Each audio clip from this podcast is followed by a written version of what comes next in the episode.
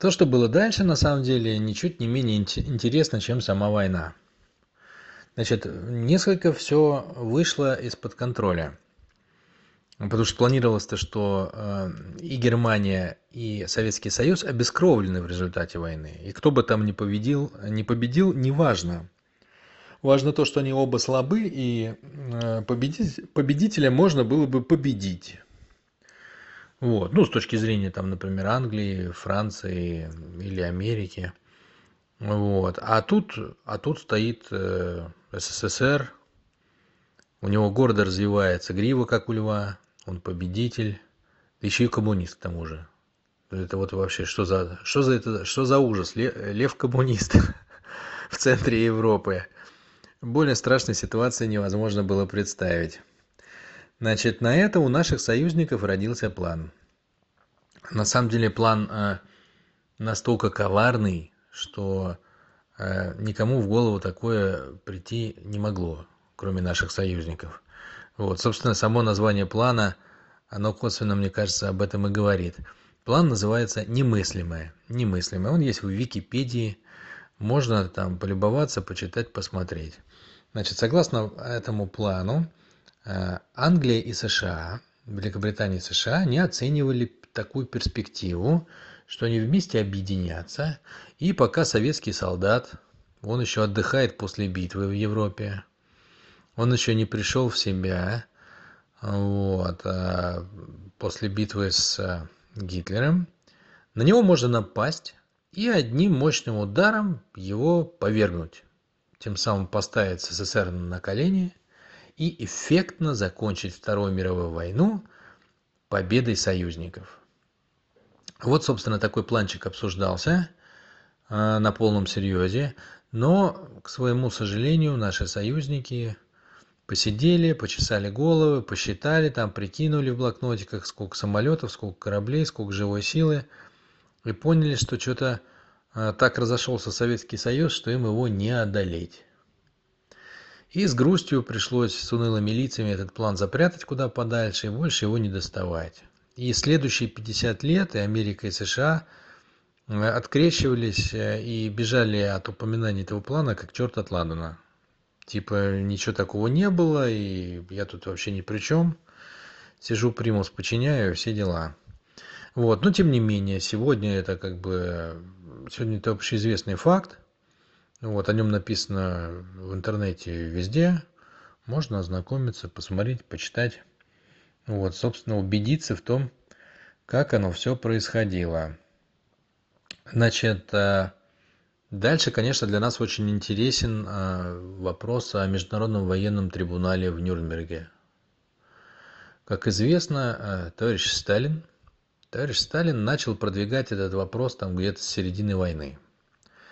Вот, для него было очень важно, чтобы был реальный военный трибунал, чтобы все там было четенько проговорено по всем правилам, суд, приговор, исполнение приговора, чтобы были расставлены все точки над «и». А почему товарищ Сталин этого очень хотел? Потому что он прекрасно понимал политику наших союзников. Вот. Ее на самом деле совершенно несложно понимать потому что надо просто представить, что самое плохое и болезненное те могут сделать, и именно это и будет происходить. Вот он себе задал этот вопрос, понял, что они будут пытаться повесить всю вину за произошедшее на Советский Союз, когда уже стало понятно, что Союз выигрывает. Вот, и ему надо было от этого дела защититься. Поэтому он хотел полного, тотального разбора, где чего было, с документами, свидетелями, вот, что все было законспектировано, Э, при журналистах с фотографиями там ну короче чтобы вот было у всех все на глазах такая логическая точка в завершении войны ну а сотрудников э, сотрудников союзников союзников это естественно совершенно не устраивало черчилль настаивал что надо просто отлавливать нацистов и расстреливать вот э, отловили опознали, чтобы, не дай бог, не ошибиться, и через час расстреляли. Вот это была бы идеальная ситуация для, для англосаксов. Потому что если там разбираться, ну, там же такого понавыплывает. Господи ты, боже ты мой, там кто финансировал, кто наускивал, кто карты подсовывал, кто обладал разведданными и не делился ими, как искусственно задерживали поставки пенициллина. Ой, да там столько всего бы э, понавсплывало, что лучше вообще в это не лезть. Поймали, расстреляли, поймали, расстреляли. Идеальная ситуация. Ни одного свидетеля не осталось. Но Сталин все-таки настоял. Сталин настоял. Ну и э, процесс в итоге был организован. Вот. Э, и здесь наши, надо отдать должное, надо отдать должное вообще дипломатии и политическому видению англосаксов. Они согласились на все вот это, но умудрились вывернуть эту ситуацию в свою пользу. Значит, э, как это было? Так, если по основным вопросам. Ну, первый вопрос, естественно, ну, коли, чтобы судить человека, надо же по какому-то праву его судить. Надо же признать его преступником, то есть взять закон и сказать, ты нарушил вот это, соответственно, вот, вот статья там, вот кодекс, да, вот ты нарушил, вот ты преступник, вот ответственность. А какое право взять? Английское нельзя, ведь воевала не только Англия. Французское нельзя, потому что воевала не только Франция. Американское нельзя, потому что воевала не только Америка. Э, советское нельзя, потому что воевал не только Советский Союз. То есть получается раз, и мы выпадаем из правового поля. Если судить по праву какой-то одной страны, тогда те, кто совершал международные преступления, вообще окажутся невиновными. Не подходит, не подходит. Ну окей, давайте возьмем тогда, может, по справедливости посудим. Но судить по справедливости, ну это, это вообще последнее дело. То есть так опускаться англосаксы точно не были готовы, потому что тогда получается, что рядом со всякими там э, риббентропами и герингами, по идее, на виселице должны были бы болтаться там и Чемберлен, а на следующий там Черчилль, ну и прочие как бы вот эти вот важные господа, э, напыщенные, насупившиеся, которые, собственно, устраивали все вот это вот, э, что произошло. Ну, то есть, вообще не вариант. По справедливости вообще не вариант. Вот. В итоге, вот если честно, у меня даже нет понимания окончательного, по какому праву происходил Нюрнбергский трибунал. Э, официальная версия, что он проходил по континентальному праву, истоком которого является древнеримское право, да, но там очень много было там каких-то оговорочек, чего можно, чего нельзя, немцам нельзя, нам можно. И в этом на самом деле все были заинтересованы стороны, то есть и всем было чего где как прикрыть да, у Советского Союза был пакт Риббентропа-Молотова. Естественно, так, так как союзники всегда выступают единым фронтом, с единой позицией, вот, друг, за, и друг из-за друга выглядывают и, и все время лопочут одно и то же, то понятно, что никто не будет смотреть, что пакт Риббентропа-Молотова по факту это ответ на Мюнхенский сговор. Вот, потому что про сговор все дружно забудут, вот. А пактом будут трясти на каждом шагу, в каждой газете и в каждой радио или телепередаче. Поэтому у всех было что-то там в пуху, боюсь, что не только рыло. Вот. И все это вот прятали, кто куда мог, э, ну, там, в какой-то мере. А, понятно, что этого пуха, ну там, если брать отдельные вещи, то пришлось э, закрыть глаза э, и на симметричность требований. То есть, например, там немцам предъявлялось убийство мирного населения, как одна из статей, да, но при этом союзники э, бросали бомбы на японские города и на немецкие города и уничтожали именно мирное население принципиально. Но вот как-то надо было выруливать вот из всех этих ситуаций, поэтому выруливали так, что союзникам можно, а немцам нельзя. Короче, так себе на самом деле. Суд был так себе, уже всем это было понятно, тем более э, с учетом того, что делали немцы с евреями, а большинство судей были э, еврейского происхождения, большинство участников. Ну, короче, там очень много чего было такого, что было понятно, что суд не будет, э, каким он там должен быть, непредвзятым, неподкупным там, и так далее и тому подобное. Ну ладно это, ладно это. Э, было несколько моментов, которые можно вообще совершенно спокойно отнести к разделу э, удивительное и невероятное. Удивительное и невероятное. Ну вот, например, э, из рубрики «Удивительное и невероятное» присутствие Франции в составе победителей. Потому что Франция, как мы помним, она одна из первых легла под немцев и предоставила им, так сказать, свое французское незащищенное тело в прямом и в переносном смысле для, ну, для сотрудничества с Гитлером по совершенно любым вопросам. Вот, и как территория, и как производственная мощность, и там в любых других вариантах тоже. И тем не менее, вот Франция как бы такой, у меня, когда думаю об этом в контексте Второй мировой войны, у меня почему-то все время образ тусовщицы какой-то, вот, которая везде вписывается, чтобы везде поучаствовать. Там не сильно много приносит какого-то веса или пользы, да, вот как, как э, воинственная сторона, воюющая, не состоялась, как э, союзник Англии не состоялась, как победительница не особо никаких побед не, не одержала, но при этом везде присутствовал и в наилучшем виде. Вот. Дальше, наверное, еще более удивительное и невероятное – это отсутствие, собственно, виновника торжества самого Гитлера в составе обвиняемых. То есть там много кто был, но, собственно, главных лиц, именинников, а именно Гитлера, Гиммлера, Геббельса, там не было. Там не было. Все остальные были, а этих не было. А эти вроде как главные. А, Поэтому как-то вот обошлись без них, обошлись без них. Это, конечно, было очень, очень необычно. Ну, можно сказать, что они все трое числились в, в составе уже мертвых, да, то есть они были убиты или там самоликвидировались к моменту, э, к моменту трибунала.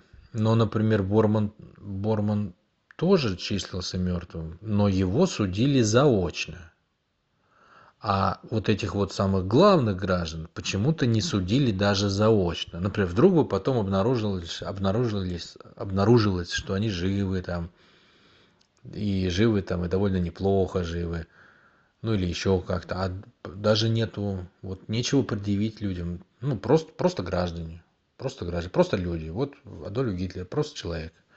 Как все, вот как там, как Вася Пупкин. То, то есть против них ничего не было. Ну, конечно, самое, это все как бы, это все цветочки. Потому что ягодки, естественно, дали нам э, наши союзники. Э, их план, э, их, их ягодный план заключался в том, что в том, какую линию заняли обвиняемые немцы. Понятно, что судьба немцев была на самом деле с точки зрения союзников решена и очевидна. Но, но человек, которого судит, он, естественно, цепляется за жизнь изо всех сил. И, в принципе, стало очень быстро понятно, как они будут цепляться за эту свою жизнь. То есть все немцы дружно заняли, э, заняли позицию, что, во-первых, они исполняли приказы, то есть они не были виноваты, они больше действовали по велению вышестоящего. Вот. И что особенно важно, Германия вынуждена была вынуждена была вот это все начать, все эти ужасы и так далее. Почему? Да потому что она просто боялась Советского Союза. Это же был на самом деле превентивный удар, чтобы Советский Союз не напал. И вот тут вот все карты вскрылись, да, стало понятно, что э, страна, которая только что прошла через всю вот эту мясорубку и победила наконец-то, вопреки всему, что с ней пытались сделать, вот именно на нее и планируется повесить все ужасы и все тяготы произошедшего. Что это на самом деле Советский Союз, что это все из-за его агрессии, ему просто не дали напасть, там пам-парам-пам-пам. Ну, собственно, вот как все Сталин как бы ожидал, все ровно так и произошло, только он думал, что его Нюрнберг, Нюрнберг спасет. А на самом деле Э, трибунал и стали так использовать, чтобы вот это все произошло. Немцы, естественно, пели как бы э, стройным хором вот эту песню, а союзники очень внимательно слушали, слушали и понимали, и кивали головой, и действительно, ведь какое прозрение, какое прозрение. Европейцы, как обычно, ни при чем.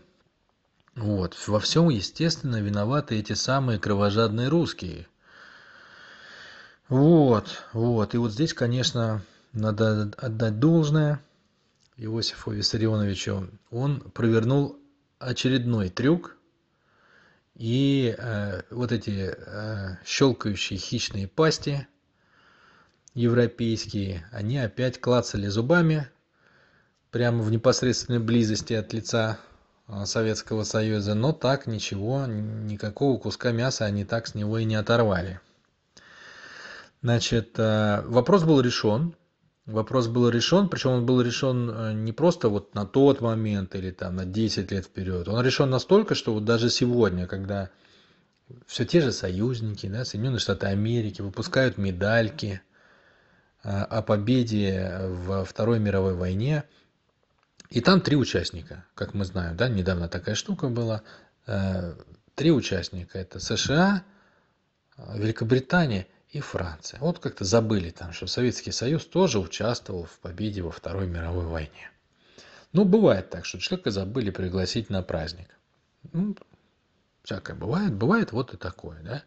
Так вот даже сегодня, на самом деле, то, что было сделано на трибунале, оно позволяет нам очень, чет, очень четко держать свою позицию и чувствовать себя в ней уверенно. Значит, что же, что же сделал Сталин?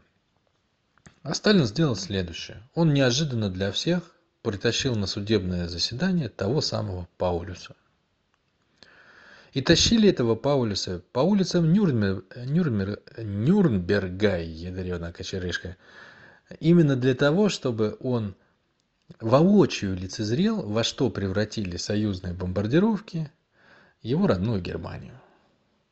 И это произвело на Паулюса большое впечатление – вот, потому что он как человек военный, естественно, понимал, что э, не тот это город, чтобы его вот так вот надо было бомбить. Вот, поэтому хорошо психологически подготовленный Паулюс, который на самом деле являлся автором плана нападения на СССР, очень э, неплохо выступил на, на трибунале перед всеми.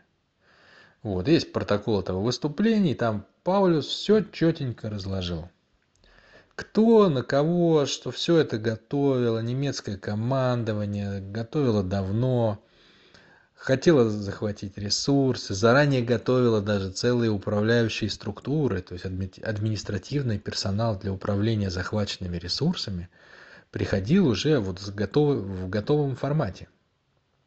Уже были понятно кто будет главным кто директором кто заместителем кто там кто специалистами на местах кто работягами то есть приходили готовые структуры на захваченные заводы, шахты там и так далее и тому подобное. То есть это был план Германии. Ни, никакого плана на случай нападения СССР в первую, первым э, не рассматривалось и не готовилось. То есть такая вероятность вообще не рассматривалась, что СССР нападет. Это, этот вариант не просчитывался немецкой стороной в принципе, ну и так далее и тому подобное. Все вот это вот шаг за шагом послед... последовательно Паулюс, как автор, собственно, плана наступления на СССР, четенько разложил. И противопоставить этому было совершенно нечего, потому что именно этот человек и э, отвечал за, собственно, ну, за, за наступление, как стратег. А, а чтобы его не устранили да, до, до зала суда, чтобы, не дай бог, какой-нибудь страшный фанатик, который очень э, хотел отомстить немцам там, за, за потерянную семью или что-то в этом роде, ну, что-то в духе наших как бы западных друзей, вот чтобы этого не произошло, вот, Паулюса привозили э, на территорию Германии в, в обстановке строжайшей секретности. То есть никто не знал, что он там уже за дверью стоит и просто со своей речью ожидает э, своей минуты, когда ему надо выйти и все вот это вот произнести. Ну и таким образом, конечно, Иосиф Виссарионович наших западных коллег обскакал. Все это было на глазах у всех, это было не извратить, не исказить. И, собственно, вот э, благодаря вот этому вот трюку э, справедливость восторжествовала, и мы покинули Нюрнберг – как страна, которая победила фашизм и нацизм, которая освободила Европу от всего вот этого вот, от ее же собственных порождений, кстати, ценой собственной крови, Вот. И, собственно, в этом контексте мы и э, находимся до сего момента. Э, это для нас важный нюанс в том смысле, что, э, конечно, победа далась очень тяжелой ценой, невероятно тяжелой ценой, но даже на последнем этапе, когда уже все было сделано, саму трактовку событиям э, пытались придать совершенно другую, и в этом смысле это еще одна победа. Потому что если бы мы по факту победили, но на, на нас бы это навесили как историческую вину, то война была бы вроде как кровью выиграна, а в смыслах проиграна. Вот. Вот, вот, вот. Ну и, наверное, последнее, чего хочется добавить, это про Гитлера. Про Гитлера. Конечно, очень интересный вопрос, выжил ли он или нет – вот. И, конечно, больше всего это заволновало, когда стало понятно, что его не будут судить даже заочно. То есть, что он не будет подсудимым на Нюрнберге. Это в любом случае э, напрягает и ну, дает какую-то пищу для сомнений. Вот. Представить, что там он на эмоциях застрелился, то есть чисто психологический аспект – маловероятно потому что было еще с середины войны со сталин со сталинградской битвы было понятно что война будет проиграна немцами. И дальше в течение нескольких лет все что происходило это как бы а, ну это постепенное сжатие Э, вермахта, ну, если смотреть на карту, то есть постепенное уменьшение контролируемой им территории. То есть, ну, представить, чем это закончится, было совершенно несложно. То, что русские будут в Берлине первыми или вторыми, это было очевидно. Тем более там уже последние месяцы дело дошло до того, что воевал Гитлер-Юген, то есть дети, и им вместо водки сладкое выдавали перед перед боем. Поэтому вряд ли фюрер э, ожидал, что он выиграет вот этими силами войну или как-то избежит э, возмездия. Посему, конечно же, а, ну, вероятность, что за два года он не допустил этой мысли, э, равняется нулю. Стало быть, он к этому как-то там ну, морально и физически готовился. Готовился. Вот. Э, ну, официально вопрос был решен как, что вот у Сталина там в столе лежит где-то там в ящике череп, череп, и он может его иногда это созерцать для вдохновения, наслаждаясь собственной победой. Ну и это как бы вроде как всем сказала, что вот вопрос закрыт, да. Но вот эти-то все факты не снялись. Не снялся совершенно тот факт, что э, откуда-то американцы знали, где ловить этих самых нацистов, точнее ученых, ученых, да, которым были так интересны, ученых ядерщиков, атомщиков, вот, что, чтобы, собственно, продвинуть э, ну, потенциал, мощь свою, да. Вот э, из э, всего вот этого, конечно, начали бродить теории, что Гитлер жив, там, что Гитлер там на подводной лодке в Антарктиде или он в Аргентине. Ну, ну, как бы теории есть теории, но тут недавно, как мы с вами помним, Дональд Трамп публикует, э, рассекречивает документы ЦРУ, где черным по белому написано, что э, агенты ЦРУ встречались с Гитлером в Аргентине. Документ не дает стопроцентной э, уверенности в том, что он, ну, в том, что вот все так и было, он какой-то такой там немного мутноватый. Но, конечно, как бы вообще как само действие, да, что президент США берет, рассекречивает и тем самым ну, проливает свет на очень многие вещи, которые произошли во Второй мировой войне, особенно на такой острый вопрос. Да еще в контексте как бы того, что Гитлера не судили, да еще в контексте того, что как бы и США, и СССР а, обогатились ядерными разработками Германии. То есть если все это складывать, то, конечно, Наиболее вероятным вариантом видится, что Гитлер просто откупился технологиями э, Третьего Рейха и тем самым возмездие избежал. Поэтому, э, ну, поэтому для меня рабочая версия, она, она вот такая. Ну, собственно, как бы про саму войну это, наверное, самое главное, что хотелось сказать. А следующее, что будем разбирать, это ее последствия и постепенно подходить уже к тому, что происходит у нас сейчас.